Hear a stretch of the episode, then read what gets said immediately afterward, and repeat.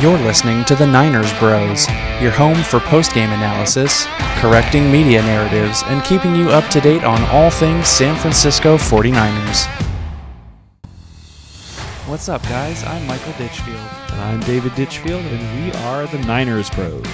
On today's episode, we break down a historic trade deadline in the NFL, as well as going over the 49ers' 31-14 whipping of the Rams, their fourth consecutive regular season sweep of the Rams. It's a good feeling. But before we get into our usual breakdowns and game flow and drive-by-drive analysis, let's talk a little bit about the trade deadline. Before today even came, the 49ers obviously made the biggest move by going out and getting Christian McCaffrey, but other playoff and playoff hopeful teams have been aggressive too. Eagles adding Robert Quinn, and the Ravens adding Roquan Smith just yesterday. But an eventful day for sure. Some other big names that were traded, Bradley Chubb to the Dolphins, who seem to really be pushing it all in. They're actually out of first-round picks from the Trey Lance trade. They've really been spending it. Yeah, it's funny, and I think most notably for listeners of this podcast, of course, is the trade of Jeff Wilson. So for once, those media narratives were actually correct. There was a lot of chatter saying that the 49ers were shopping Wilson and that they were listening for offers. John Lynch and Kyle Shanahan once again came out and said what they always say, that we will always listen to offers for any player, it doesn't matter, but the offer has to be good for us. We're not just going to give you Jimmy Garoppolo. We're not just going to give you Deebo Samuel. So in this case, the 49ers do get a fifth-round draft pick from the Dolphins, and Jeff Wilson goes to a bunch of familiar faces in Miami. Sure. And a fifth-round pick for the 49ers is like a first-round pick. Yeah, it seems like we do better in the fifth round. Just a couple of names off the top of my head in the fifth round. George Kittle, Dre Greenlaw, who's leading the team in tackles, Hufanga in the fifth round. So, yeah, the fifth round seems to be kind of like the sweet spot for us. And Jeff Wilson moving forward with the return of Elijah Mitchell and Christian McCaffrey, of course, being the starting running back. There were not going to be a whole lot of opportunities for Wilson moving forward. And while he didn't demand a trade, Wilson said that he was hoping to kind of maintain that feature role. And John Lynch came out today and said that Jeff Wilson is not only one of his favorite players, but one of his favorite people on earth. And he said he felt like it was a good situation, a mutual thing where he was going to get more of an opportunity to shine in Miami than he was here in San Francisco. And I think McDaniel is as creative as anybody out there when it comes to the running game. So if anybody can maximize his potential, it's McDaniel. It gives them a bit of a lightning and thunder element too. They already have Raheem Mostert over there, so a little bit of violence to go with the pure speed from Mostert. But. And they needed to pick up somebody as well because they traded Edmonds as well out of their backfield. So sure. the Dolphins were suddenly short in the running back room. Overall, do you like the trade, a fifth rounder for Jeff Wilson? Do you like the value? It's a little risky in that Christian McCaffrey has a history of missing a lot of games. Elijah Mitchell now in a very early career has missed a lot of games. So has Jeff Wilson. That's the thing. I mean, occupational hazard. Yeah, Jeff Wilson has gotten hurt just as much as any of those guys. So it's risky to let a guy like that go. But you do have J.P. Mason as well, which if you're never going to use him, they were so concerned about losing him after the preseason that they cut Trey Sermon and they said, this is the guy that we want to keep, and he has not seen the field at all. That being said, again, if Christian McCaffrey gets hurt, Elijah Mitchell gets hurt again, and J.P. Mason is the only back on your roster, I would say that's certainly concerning, but you can always go back and pick up Tevin Coleman, I guess. Sure, off the scrap heap. Yeah, a lot of consternation online from Jeff Wilson fans and apologists saying that a fifth-round pick is not enough for a starting caliber running back. Interestingly, Lowell Cohn, the retired San Francisco beat writer, he was asked to describe the trade in a word, and his word was appalling. So if anyone's wondering where Grant gets his hyperbolic style from, appalling to trade your third best running back for a fifth-round pick in a contract year, no less. You know, I don't know that Jeff Wilson was going to get more than, even if McCaffrey got hurt, I don't know that Wilson was going to get more than 60 or 70 touches between now and the end of the year. So to argue that a fifth-round pick in exchange for 60 touches of Jeff Wilson this year is a bad value, I don't agree with it. And another thing for me, when I saw not just the trade, but some of the reactions of people who were upset about it and saying, well, you know, what if McCaffrey gets hurt? I hate to break it to you, but the goal is to win Super Bowls. And if McCaffrey gets hurt, we're probably not making the playoffs anyway. I mean, Jeff Wilson, you could say, you can't trade a starting running back. Well, he's been our starting running back. Before this week, when McCaffrey just went nuclear, how did the 49ers offense look to you? Did it look good with Jeff Wilson as the starter? Did it look like we were going to compete for a Super Bowl? We've talked about this just about every week. You know, Jeff Wilson has made some phenomenal plays for the 49ers over the years. He's a popular locker room guy. Kittle famously described him as going to this dark place where he just kind of goes into his own version of beast mode when he's out there on the field. And that's the kind of toughness and the mentality that you love to have in your players and in your teammates. He had that amazing catch in 2019 in that shootout in the desert at Arizona. Sure. But aside from that, he's been okay to good this year. Mm-hmm. There's a statistic that says he's in the top 10 in terms of yards over expectation, but when you're watching the game, he's not hitting the holes that he should be hitting as aggressively as he is. He's definitely a north and south runner, and one of the reasons that we cut Trey Sermon was because all he did was kind of dance and hop around in the backfield waiting for a hole to materialize, and he never got north and south. So I think Jeff Wilson is kind of hearing that, and he's gone the other direction where he is so north and south. He's not being patient. He's not hitting those holes. He's running into his own blockers instead of waiting for the play to materialize. So, again, he's been good. He's been reliable, but the offense has been stale. We have not seen those explosive run plays, those huge chunk plays where you keep the drives alive with a first down run after first down run. The Niners offense just hasn't been that way with him at the helm. Yeah.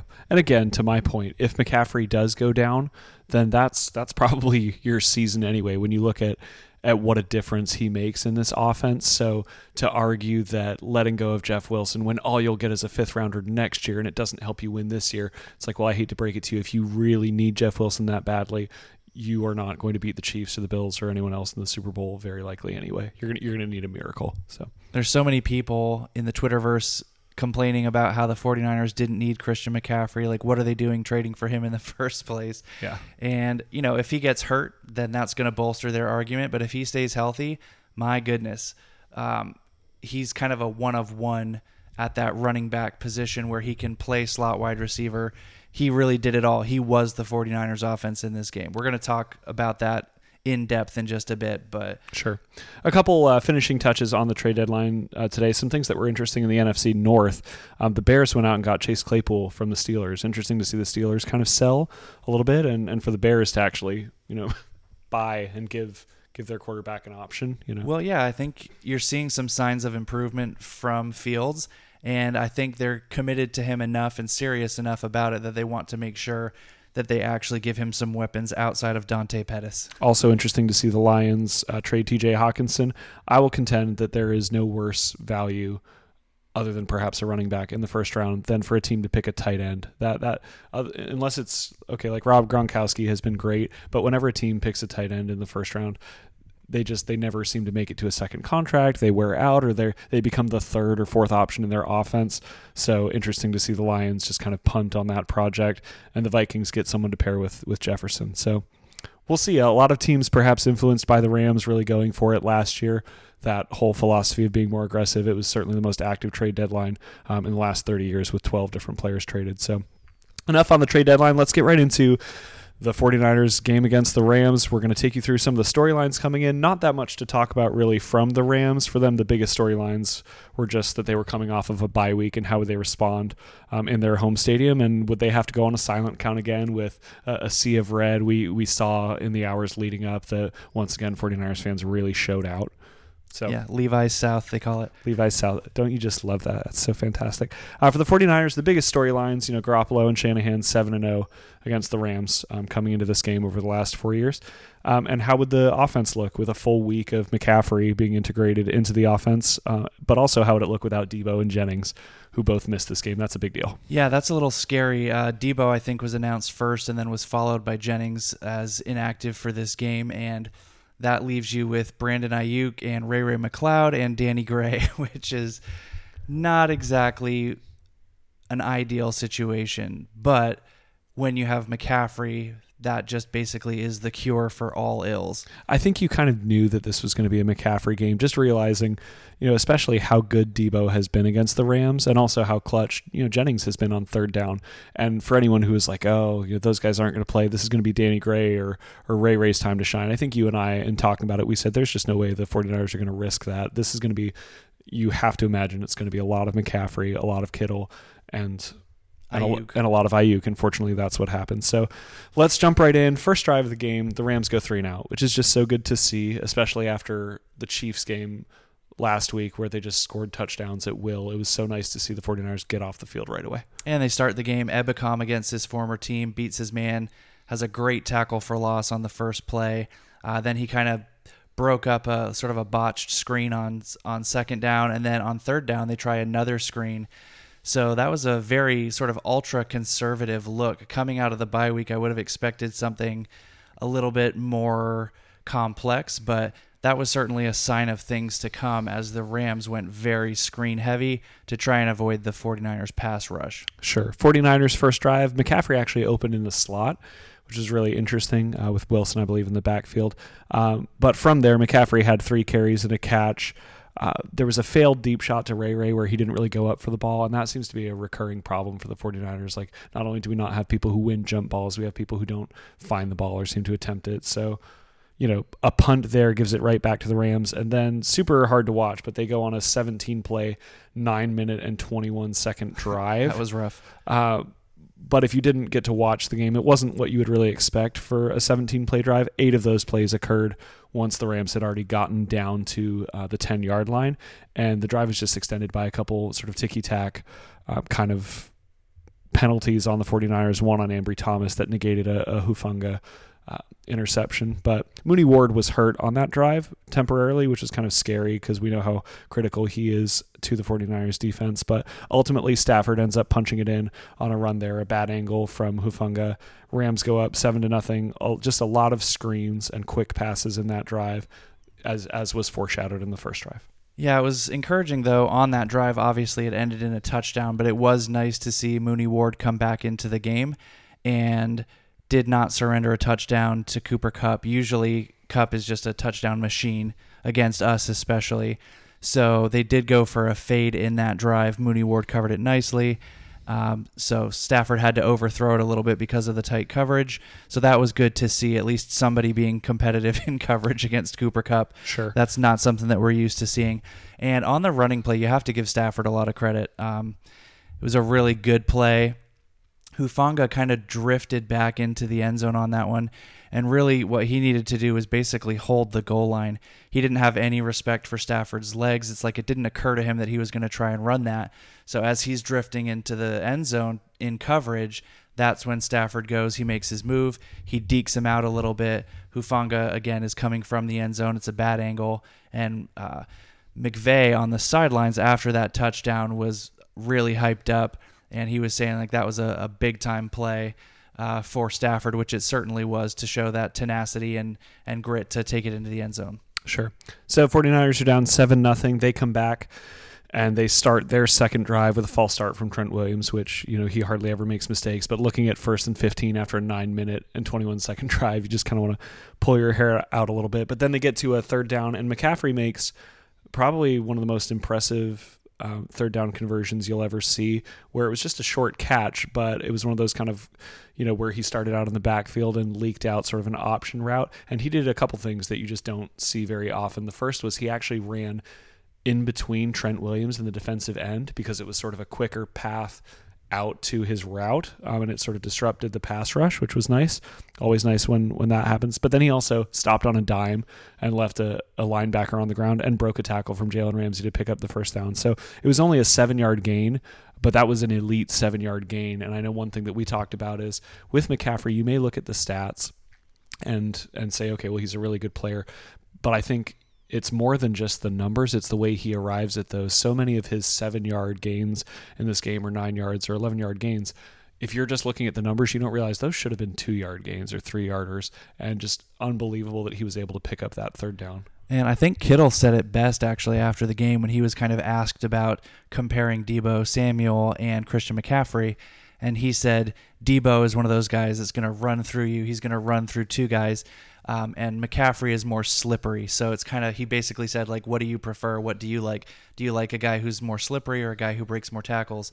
Obviously, Deebo is very slippery as well, but it's true. He is definitely more of a power runner, whereas McCaffrey is all finesse, makes you miss.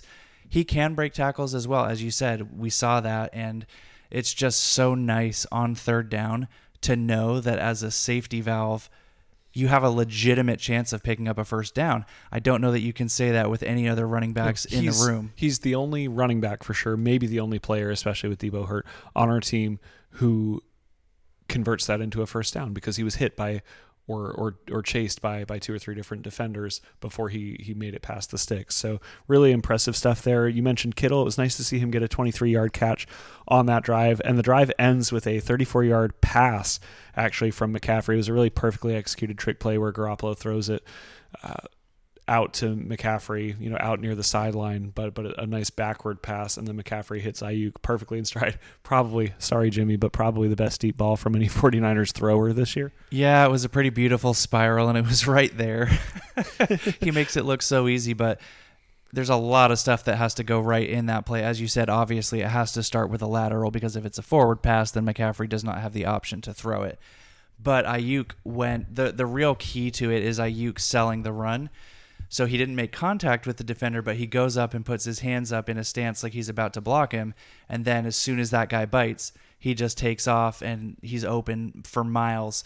Shanahan after the game compared it to a play where Deebo threw a touchdown to Jauan Jennings last year, and it was in the air for so long. Bobbled. Yeah, Jennings, you know, that's one of those feelings where you're so excited because you know it's a touchdown, and it feels like it takes 2 days for the ball to actually come down and hit you in the hands. But Ayuk did a really nice job adjusting to that ball in the air. He got a little bit turned around, but made a great catch. And boy, the crowd was sure into it at that point. Yeah, it definitely sounded as loud or louder than it would be at Levi's at that point. And give Ayuk credit too. One of the reasons why that play works is that he has become so aggressive in run blocking that there was no reason for the defender to not bite on that play out to McCaffrey. So really good stuff there to tie the game. After that, the Rams come back with the drive where they just feed Cooper Kupp like crazy. Four throws to him on that drive, including a touchdown over Oren Burks, which you have to think that that's just some good play calling or play design. I can't imagine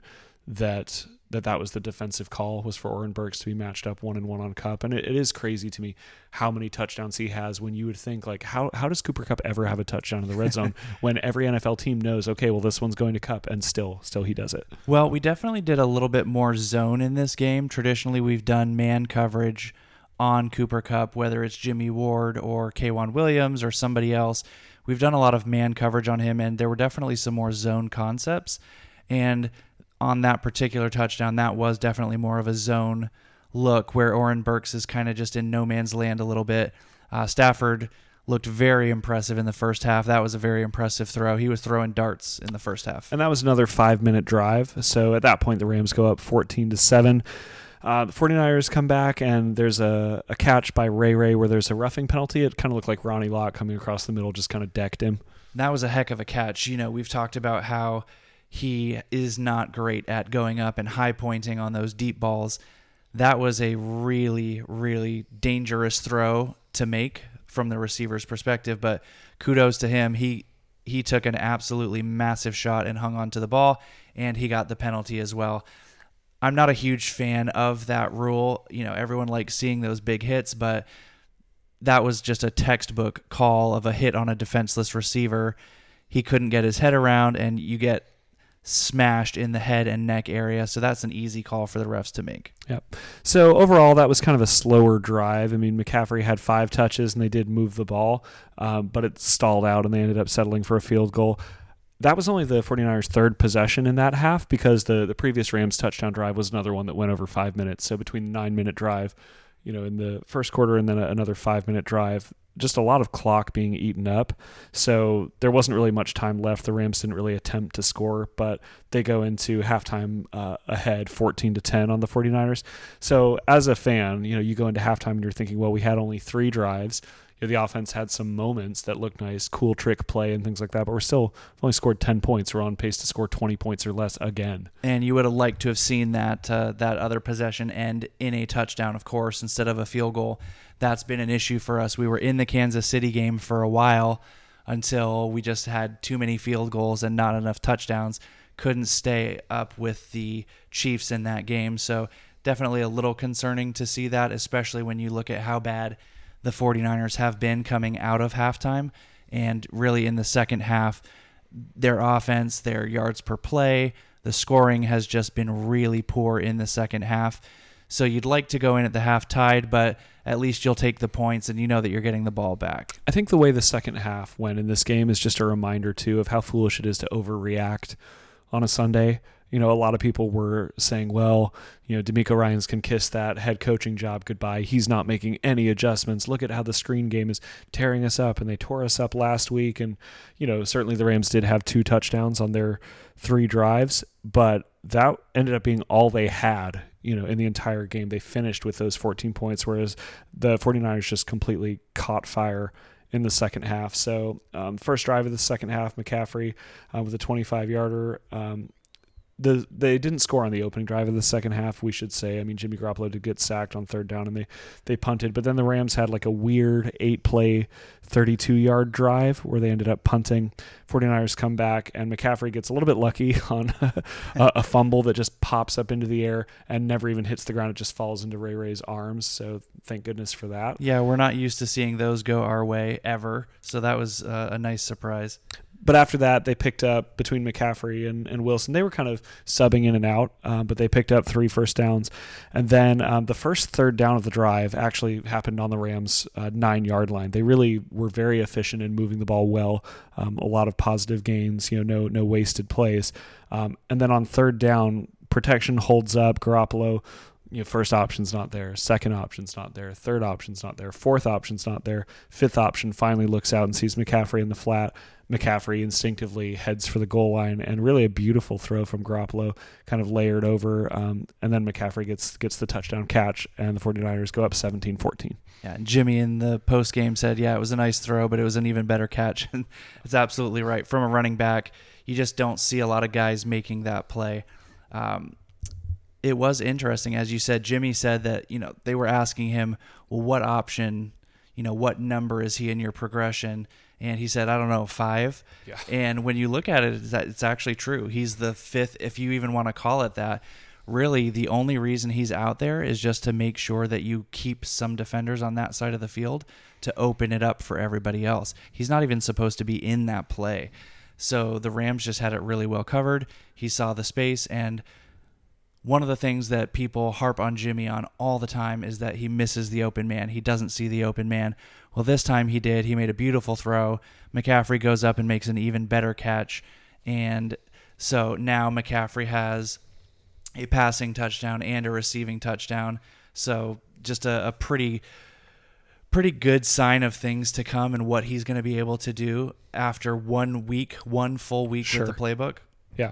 And nice to see them go on an 11-play, 88-yard drive. I mean, that drive started, you know, all the way at the 12. So good stuff there. The Rams come back, and they have a 3-and-out, and Fred Warner gets a sack. You started to see DeMeco Ryans really make the adjustments where, you know, he had been bringing some pressure, but instead of just blitzing with one, he blitzed sometimes with 2 defenders. He blitzed with 6 often in the second half, and Warner got home for the sack. Rams have to punt it right back after that long 49ers drive. And we talked about this last week, so DeMeco has been calling blitzes on second down a lot. And what did we see in this game? McVay was throwing screens on second down constantly again. So I think the word is kind of getting out. DeMeco's going to have to either mix that up a little bit or disguise that coverage, because he's been doing safety blitzes or corner blitzes on second down a lot. And the Rams were really successful in the first half, getting the ball out quickly, getting those screens. And then in the second half, they either weren't as successful or they basically just kind of abandoned that. Cooper Kupp celebrated Halloween 2 quarters early because he was tearing it up in the first half. And I think he had like 1 catch for less than 10 yards in the second half. And Ghost. Yeah. He's just beat up the 49ers every single time. So it was really strange that they were not able to get the ball to him at all in the second half. And nice to see if the pass rushers aren't getting home, you know, okay, nice to see that blitz really, really producing. And Fred Warner had a big game. This is one where Al-Shaair is still hurt, Greenlaw was out, and he played really well in this game. Nice to see him get the sack there.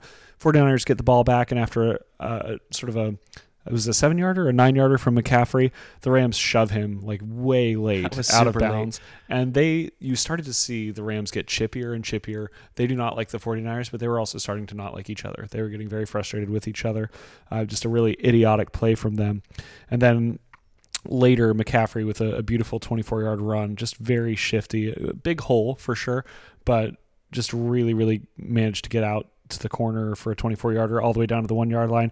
And I liked that the 49ers didn't take him out and bring in TDP or something. Let him finish it, and they did. They handed it to him. Touchdown makes it 24-14, and McCaffrey has the hat trick. Yeah, the trifecta. That was just amazing to see. Again, for all those people who are saying we don't need McCaffrey and what are we doing trading for him? I mean, what more can you say? He passes for a touchdown. He gets a beautiful, unbelievable catch for a touchdown, and then punches it in from the one after a brilliant rush that didn't quite make it there. So, yeah, 3 touchdowns. I think they said the last person to do that was LaDainian Tomlinson in 2005. There's only been one other running back that's ever even accomplished that. And, again, guys, he has been on the team for a week and a half. Sure. Exciting stuff. Rams get the ball back, and Allen Robinson picks up a first down, but then is hit with a taunting penalty, so they actually lose yardage on it. I didn't really care for that. I think it was a little bit whiny, you know, because not because it wasn't taunting, but because the flag wasn't thrown until the 49ers begged for it to be thrown. They're like, he's taunting us. Refs throw the flag, and then the 49ers celebrate but don't get called for celebrating the taunting penalty. I don't know. That was just kind of a very woke, wimpy kind of... Well, the officials in the first half, they did miss 2 delays of game. Sure. That one drives me nuts. When the clock goes to 0 and the center hasn't snapped it, it's a delay of game. I'm not sure what they're looking at, like how you miss that so often, but that's something you see in lots of NFL games is those missed delay of game calls. They also missed that one we referenced earlier where Jimmy kind of got punched in the face and then got his face mask, like almost ripped the helmet off. Didn't get that call. That was one of the 3 sacks that the Rams had there. I will say that drive featured one of the most important plays in the whole game that people are not going to really realize when you look at the box score and you see the final score. But on third down, the Rams dial up a really clever play to Tyler Higbee where the defender gets completely lost in traffic.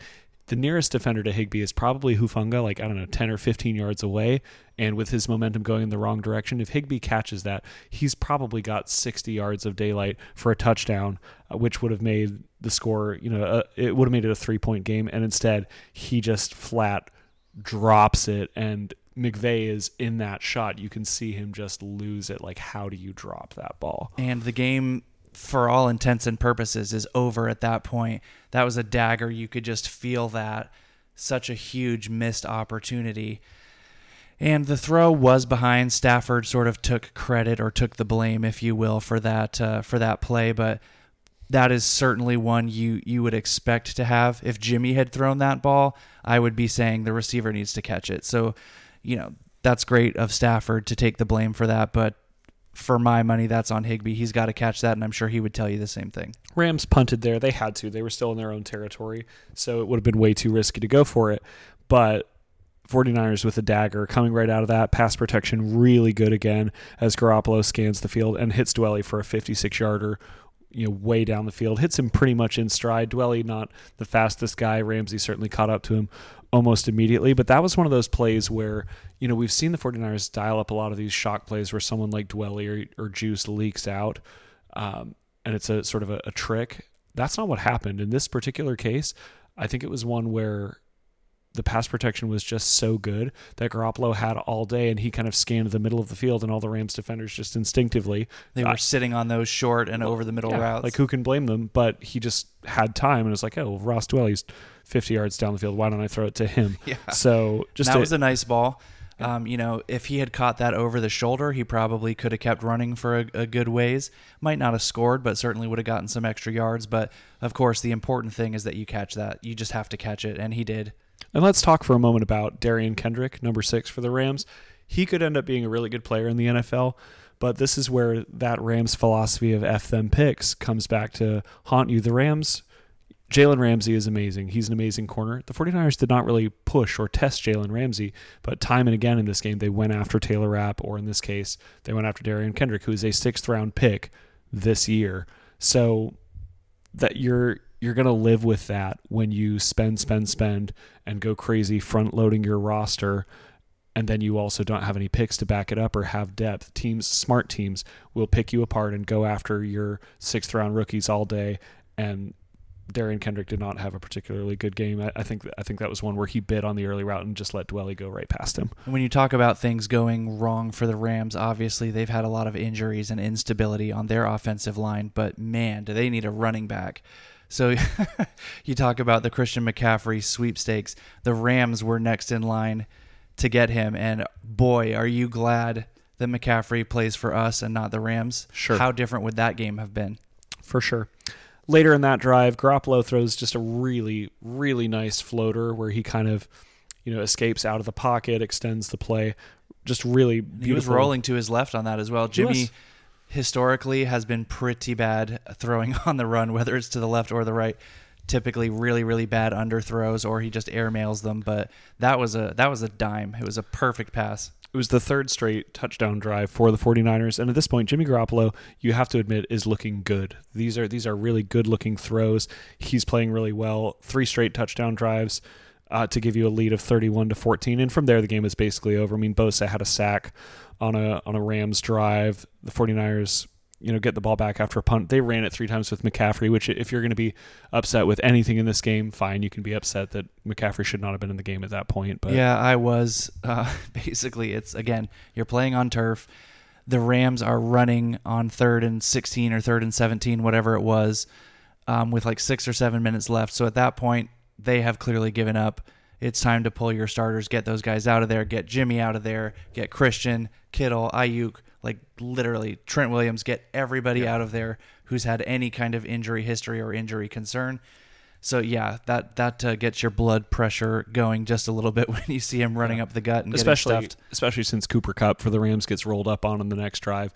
Again, in a meaningless part of the game, and McVay, you know, regretted it afterwards. He said, "I shouldn't have had him in there. We shouldn't have been throwing." So that pretty much does it at that point. 49ers win 31-14. Just a really impressive game from Jimmy Garoppolo. Moves to 8-0 against the Rams in the regular season. 84% completion percentage on 21 of 25 passing, 9.4 yards per attempt, and the 2 touchdowns. But really the story of the game was McCaffrey. I mean, a 34-yard passing touchdown, 18 rushes for 94 yards and a 5.2 yards per carry average with the touchdown. And then, you know, 8 catches for 55 yards. It's only a 6.9 average, but he caught 8 of the 9 targets. So 6.9 is not a great yards per attempt for a quarterback, but that's because you're baking in that, you know, 30% of those passes or more are going to be incomplete. Well, if you're completing 8 of 9 to McCaffrey, then you'll live with that. That's 6.9. A recipe for success for sure. So McCaffrey rushed 18 times for 94 yards, had 34 yards passing, of course, and you already mentioned the receiving numbers there. So just kind of wrapping up some of the team statistics, one of the most amazing stats that I saw after the game was the time of possession. Yeah. So the Rams only had the ball for 8 more seconds than the 49ers, which just goes to show you how dominant the 49ers second half was. They barely touched the ball at all in the first quarter, and for them to come all the way back and basically equal that time of possession, that's awesome. That's what you want to see. The Niners finished the game with 111 yards on the ground. The Rams really struggled with only 56 yards rushing as a team and a 2.7 yards per carry average. The Rams have not been able to run against us. We know that they want to, but they can't. They have not found an answer at running back yet, and they really, really struggled. So you talk about how the run game has to open up play action for Stafford as well. Stafford only had 187 yards in this game. Yeah, he did have that touchdown to Kupp, but no turnovers in this game. That's pretty unusual for an NFL game as well. No turnovers from either side. The yards per play was definitely noticeable. The 49ers had a 7.1 yards per play to only 4 for the Rams, and that really goes to show you how much more efficient, how much better the Niners were than the Rams for the majority of this game. Penalties weren't a huge factor for the 49ers. They only had 3 for 8 yards. Yeah, which is delightful. Yeah, can we have that every week? That's not something you're going to hear very often. 3 penalties for 8 yards, but 2 of them came on that sort of goal line stand on that 1,700 play drive. So in terms of sacks, it was 3-2. So Jimmy got sacked 3 times. Stafford was sacked twice. Nick Bosa after the game was talking about how there just wasn't a lot of pass rush opportunities, which is true. They were really focusing on trying to get the ball out quickly with those screens. And third downs, has been a problem for sure for the 49ers. They were 5-for-9 in this game versus 8-of-13 against the Rams. So it's just so nice once again to have Christian McCaffrey as that ultimate safety valve. Sure. On third down, so many times this season, we have seen Jimmy basically forcing the ball to his first or second read. Oftentimes, it's his first read into double coverage, really highly contested, low percentage throws.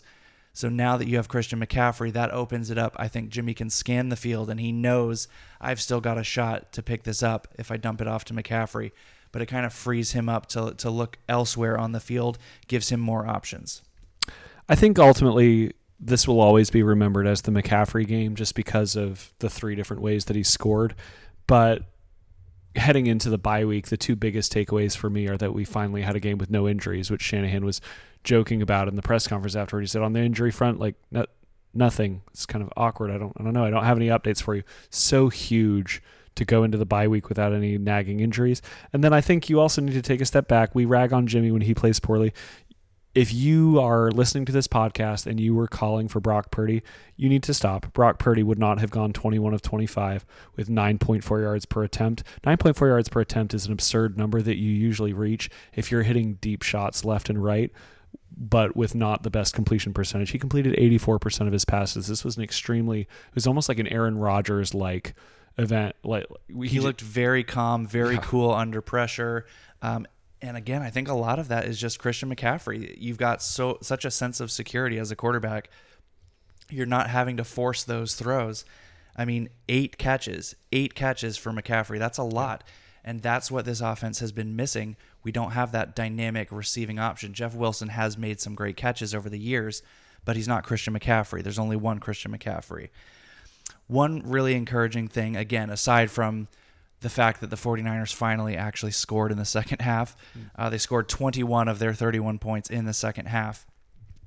It was nice to see some offensive creativity. We saw some new looks. Part of that was injuries, of course, to Juszczyk.